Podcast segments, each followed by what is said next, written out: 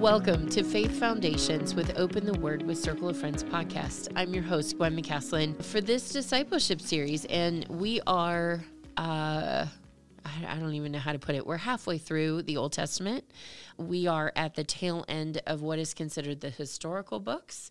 There were twelve of those. We had Joshua, Judges, Ruth, First and Second Samuel, First and Second Kings, First and Second Chronicles, Ezra, Nehemiah, and Esther will be the ones that are considered historical books. And after that, we will be heading into the prophets. Actually, we've got some poetry and wisdom literature to do too. Um... I don't know. I'll consider our order for that. But uh, for the most part, it probably makes more sense for us to head into the prophets and then come back to some of the poetry and wisdom literature, just because we are already laying out our timelines. So I might do those a little bit out of sync. So anyway, uh, that said, let's refresh our brains on Ezra and Nehemiah. Particularly, we're going to focus on Nehemiah today. Now, I want you to remember um, a lot of these Old Testament books were written as one continuous book, but, you know, like, for example, Kings and Chronicles and Samuel, they were split into two because you couldn't carry the scroll. It was so long. So just for the sake of, they looked for the natural, the natural break point, and it happened to be, uh, for at least Samuel and Kings, um, it happened to be in between kings, um, and the rise of one and the fall of another, and so on and so forth. So, and so they kind of made a logical division at that point. Now, with Ezra and Nehemiah, they were actually written as one continuous book too by the scribe Ezra, um, who was a direct descendant of, from last week, oh, Aaron. Very good. Some of you remember that, maybe, maybe not. I don't know. Sorry. Just playing around this morning. Um, but in any case, I, I want you guys to understand that um, these are overlapping stories. And so, um, and these form the history timeline that all of those prophets, Jeremiah, Malachi, um, Hosea, Amos, Obadiah, all of those fit on this timeline somewhere. Um, and so um, most of them actually were a little bit earlier than this, because a lot of them wrote right before or during uh, the exile. Um, and so a lot of them talk about the desolation of the temple, of Israel, of that kind of thing. So in any case, um, let's pick up with a reminder of the who, what, when, where, and whys. Um, it was written by Ezra. Ezra, it is the history of the reconstruction, specifically um, Nehemiah, of the rebuilding of the walls of Jerusalem. The outline for the book of Nehemiah, um, for chapters one and two, we have Nehemiah returning. Um, and Nehemiah was the cupbearer for the king.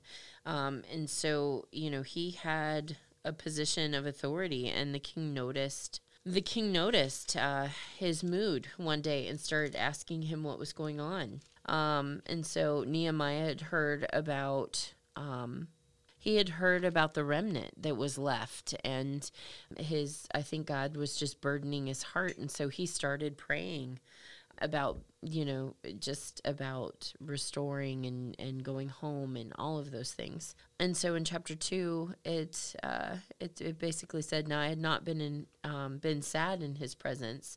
So the king said to me, 'Why is your face sad, although you are not sick?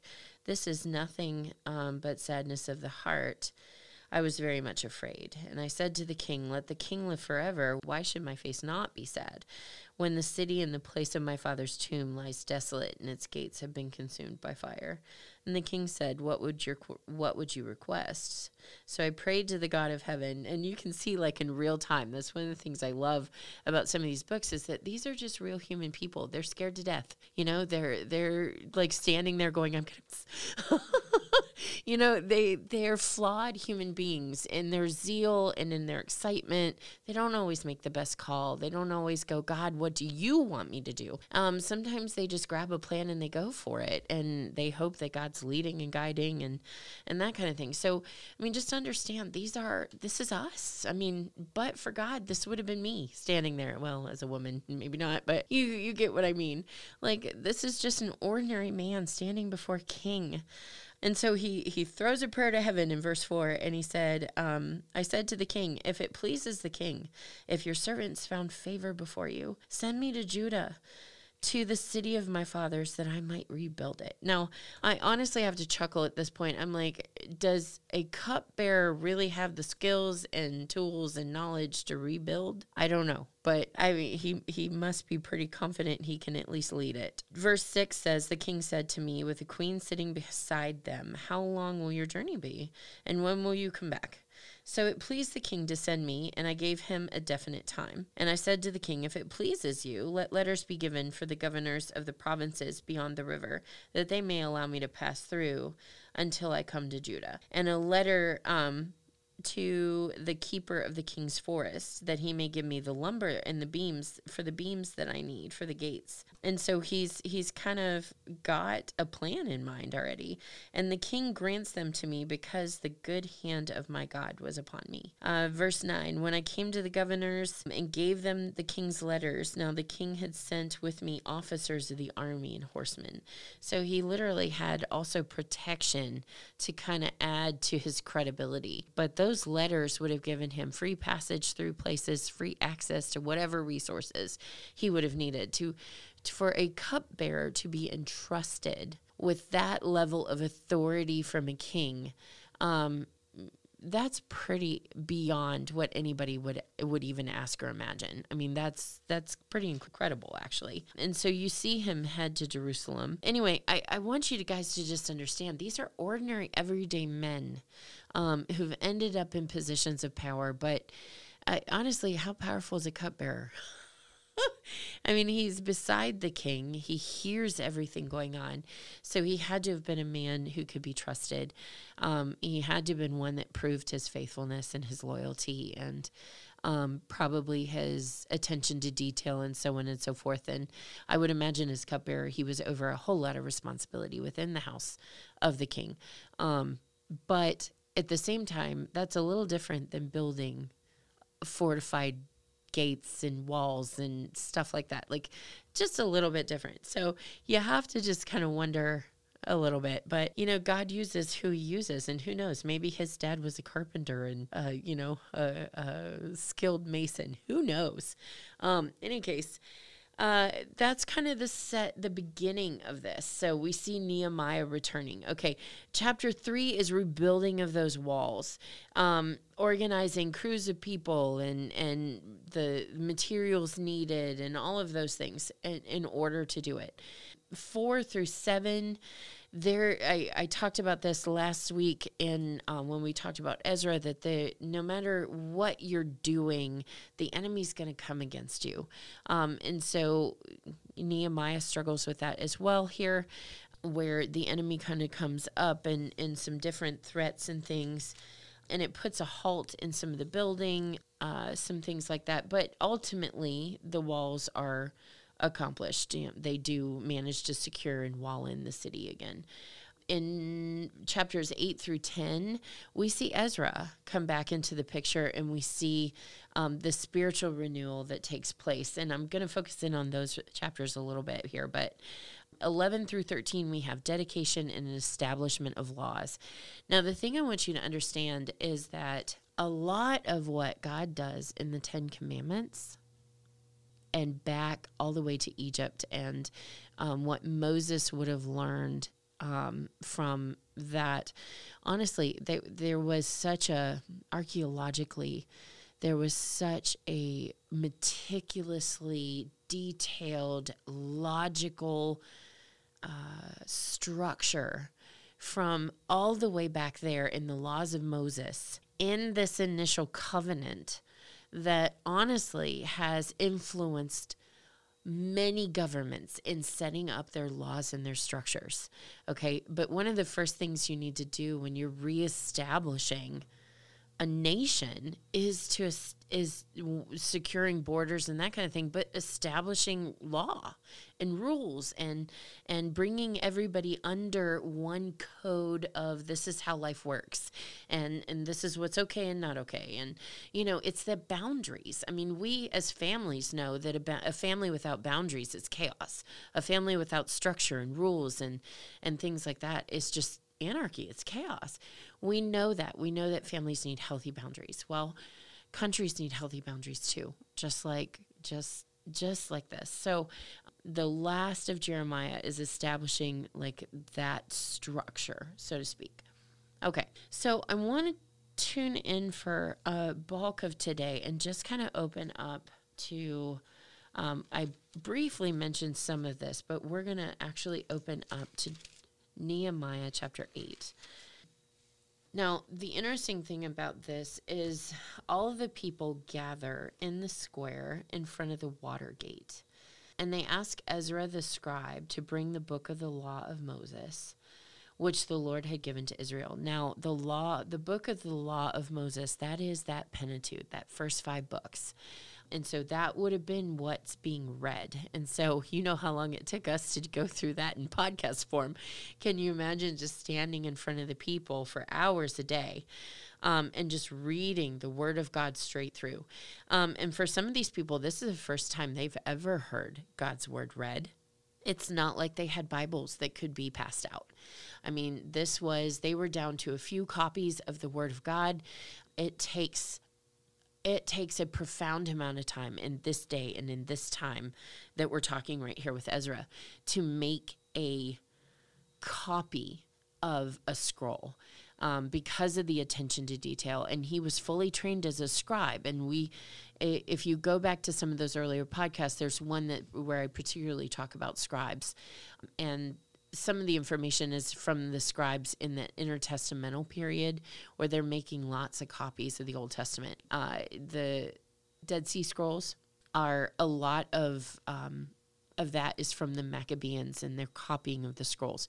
And so Ezra is a predecessor to those Jewish scribes. Um, and so he, it's realistic to assume that he would have been one of the guys that would have been training either the ones that trained them or maybe even some of them directly. So just understand that Ezra came back and he would be training other people to copy the word of God. And so he would have had different criteria to make sure that it was copied accurately. Um, and so I think we probably, it's not reaching too far to assume that what we see when the Maccabees are, are copying the word of God, those scribes, um, would have been in some ways very similar to the standards that Ezra would have set for copying God's word. So I think that's reasonable. And probably a lot of that came out of Babylon and those wise men. And, you know, they would have been connected even maybe possibly to the libraries at Alexandria and some of the other educational places of the time. Because remember, they, they were making this mecca of um, all things architectural, art. Um, they, they would, I mean, this was just... It was one of the things that the wise men would have been responsible for. The, the you know, Daniel uh, and and Shadrach, Meshach, and Abednego. I mean, they would have been some of the people that were responsible for what Ezra would have come out with. Anyway, okay, so I want you to understand that all of this is connected. Okay, that said... Um, Let's look a little bit more in depth. One of the things that kind of happens here is so they're gathering um, in the square from early morning until midday. Men, women, children, everybody. Anybody who could understand. All of the people were attentive to the book of the law. So this is the first time. They, they've been seventy years, born in captivity, quite a few of them, and they're finally home. They finally have God's word in front of them, and they are, are literally standing in front of the newly built gate called the Water Gate. The temple is, is finally rebuilt. They, they finally feel like they have that sense of identity, and the word of God is being read out loud. For some of these guys, this is the first time they're hearing it. Um, and so there is a passion for this. All right, so verse five of chapter eight says, uh, Ezra opened the book in the sight of all the people, for he was standing above all of them, and they had built kind of a podium or a platform so that he was up a little bit. And when he opened it, all the people stood up. Okay, so we're not talking even sitting. They're standing for hours listening. Then Ezra blessed the Lord, the great God, and all of the people answered, Amen, Amen. While lifting up their faces, they bowed low and worshiped the Lord, their faces to the ground. Verse seven says, And Jeshu, Bani, uh, you're going to have to forgive me, just a whole bunch of names. And they're pretty key people. Um, you see them in a couple other places throughout Nehemiah. But um, and the Levites, you know, remember, who's the Levites? The Levites are the ones that are trained to be priests. Um, so they are the tribe of Levi, explained the law to the people while the people remained in their place. And they read from the book of the law of God and translating it to give the sense so that they understood what they were reading. So in other words, they're not just reading it, they're, they're explaining it. They're um, making it understandable. Okay, verse nine, then Nehemiah, who was the governor, and Ezra, the priest and scribe, and the Levites who taught the people, said to the people, this day is holy to the Lord your God. Do not mourn or weep. For all of the people were weeping when they had heard the words of the law. Uh, then he said to them, go eat of the fat and drink the sweet, and send portions to him who has nothing prepared, for this day is holy to our God. Um, do not be grieved, for the joy of the Lord is your strength. So the Levites calmed all the people and said, be still, for the day is holy, do not be grieved. And all the people went away to eat, to drink, and to send portions, and to celebrate a great festival, because they understood the words that had been made known to them.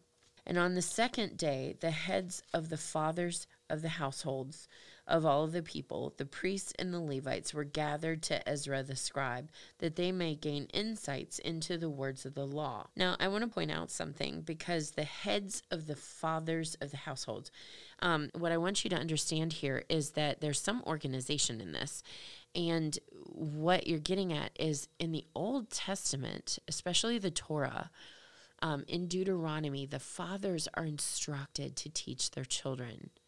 And so what you have here is you have a renewal of that. So you have the fathers of households being brought together and being trained to teach their families at home. And so verse fourteen, they found written in the law how the Lord commanded through Moses to the sons of Israel that they should live in booths during the feast of the seventh month.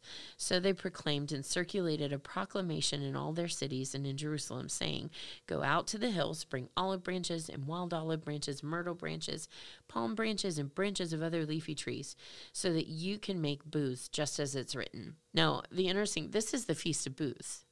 Um, this is celebrated in Israel and, and, and quite frankly, in a lot of Jewish communities, even today.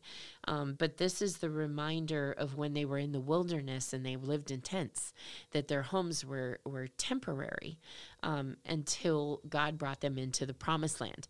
And so practicing the Feast of Booths is, is also this idea of God tabernacling with his people. And so there's a lot of ideas that kind of merge into this one. You got to understand the Jewish faith is very picturesque. Picture-oriented. And so images and pictures overlay. Um, and so the Feast of Booth, a booth is a tent, essentially, except that in the Feast of Booths, it was branches that you built and you covered with, anyway, anyway, you get the idea. And then you would feast and you invite people over, and it was this welcoming in. But this also happened with the tabernacle being created and God dwelling with his people, is this idea of God tabernacling with his people for eternity. And so you have these merging of ideas that just kind of overlap these images. Um, and so you have to bear that in mind when you read the Old Testament and you understand the Jewish faith, because images are the language of the people. Even their alphabet is pictorial. It's pictures, it's images.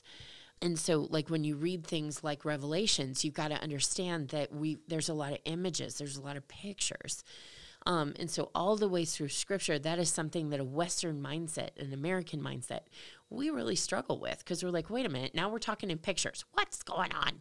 You know, and a lot of times that's some of the struggle people have with the Bible is like, I don't get all these images. What's this beast thing over here? And then over here you got this, and then all of a sudden this is being talked about like this or like this or like this. I don't get it.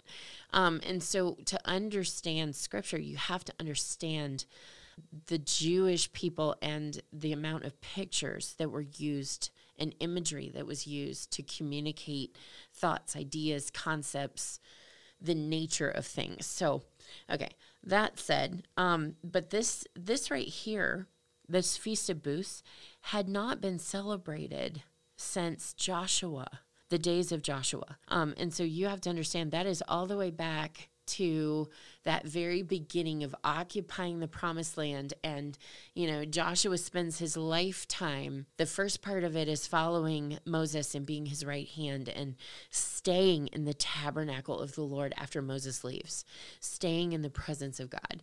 And then when Moses dies, Um, and and he takes over. He literally leads the occupation or the, what word do I want? The entrance into the promised land. And so, you know, basically you have the exiles coming back into the promised land and taking back territory. So there's a little bit of beauty in the the comparison going on here a little bit. But um, when Joshua leads the people in, you've got the Battle of Jericho and Ai, the, the failure at Ai, and, and and just that entire journey to come into the land and occupy the land to make it theirs. Um, and a lot of that had to do with um, chasing out the occupants of the land in front of them and, and just really clearing the land to be separate, to be holy before the Lord, um, which actually...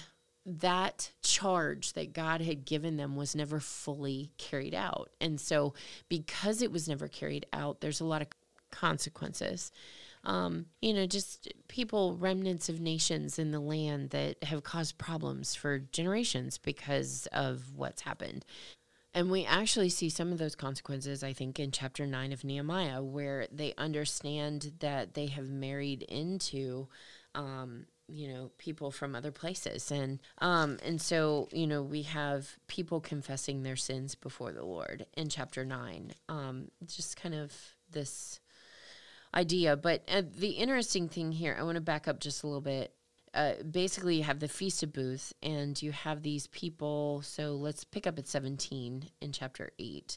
The entire assembly of those who returned from captivity made booths and lived in them.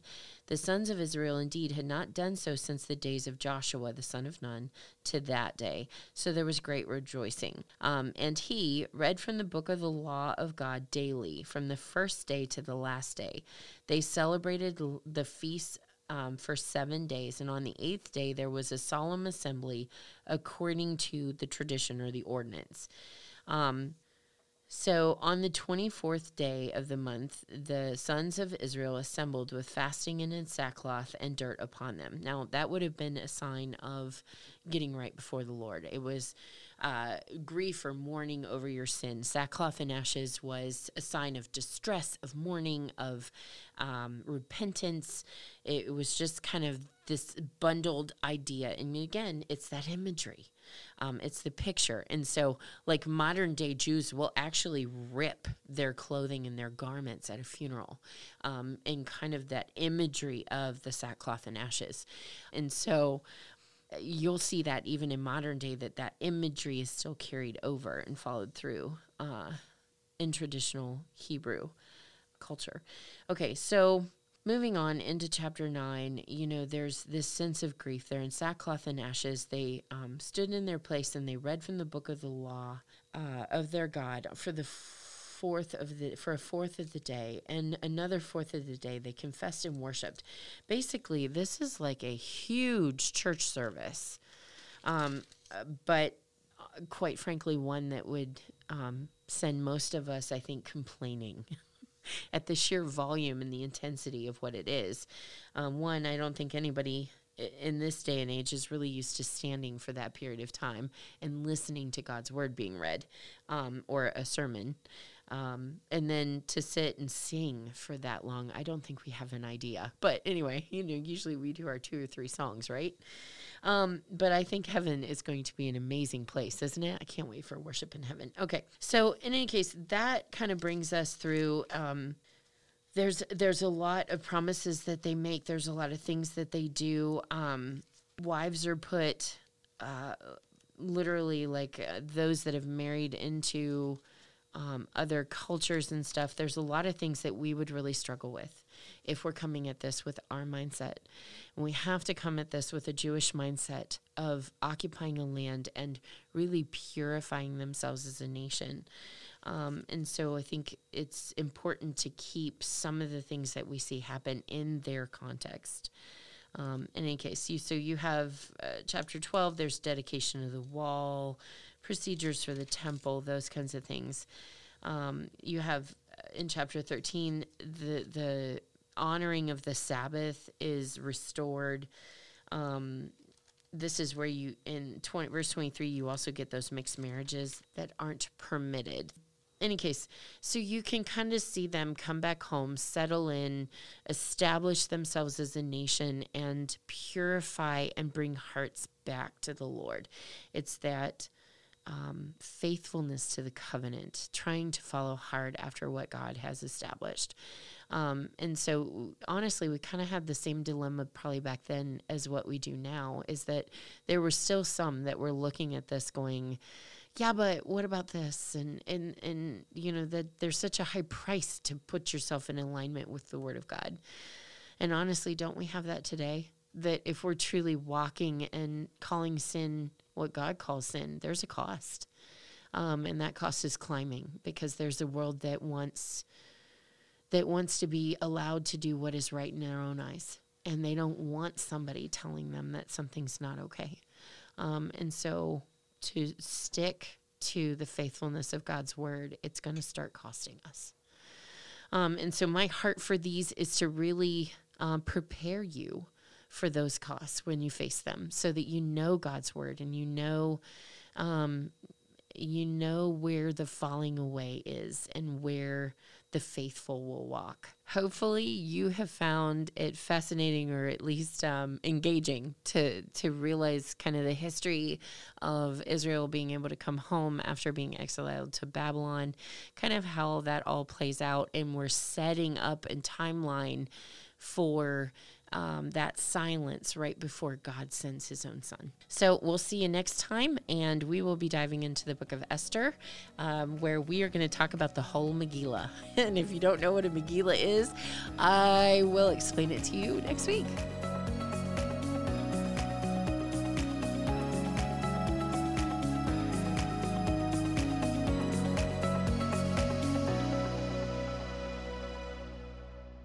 Thanks for listening today. Be sure to subscribe so you don't miss any episodes.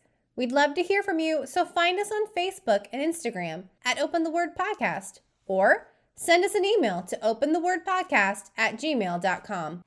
Is it time for you to plan a day trip with your peeps? Come and stay a while at Shaya Market in Berlin. There is something for everyone, no matter what your taste or style may be. Visit the Village Gift Barn for your custom floral arrangements and timeless accessories for your home. Stroll upstairs to Shaya Style Boutique for your perfect outfit, everything from accessories to shoes. Be inspired at country gatherings with decor from modern farmhouse to transitional design. Then meander through the gardens for a large selection of houseplants. And last but not least, order your perfect cup of brew at the Buggy Brew Coffee Company. End your day by gathering to relax in our courtyard. You will leave feeling connected and refreshed. Step back in time with a stay at one of the oldest buildings in historic Berlin, Ohio, the Werthmann House. This charming building has a rich history, with origins dating back to as early as the mid eighteen hundreds. The newly restored two-bedroom, one-bathroom suite has hardwood floors and gorgeous chestnut trim throughout. It is also outfitted with locally made Amish furniture. It can sleep six and offers a beautiful panoramic view of Berlin's Main Street. Its location in the heart of Berlin is an ideal spot for walking to various restaurants and shops. Book your stay at the Werthmann House through V R B O.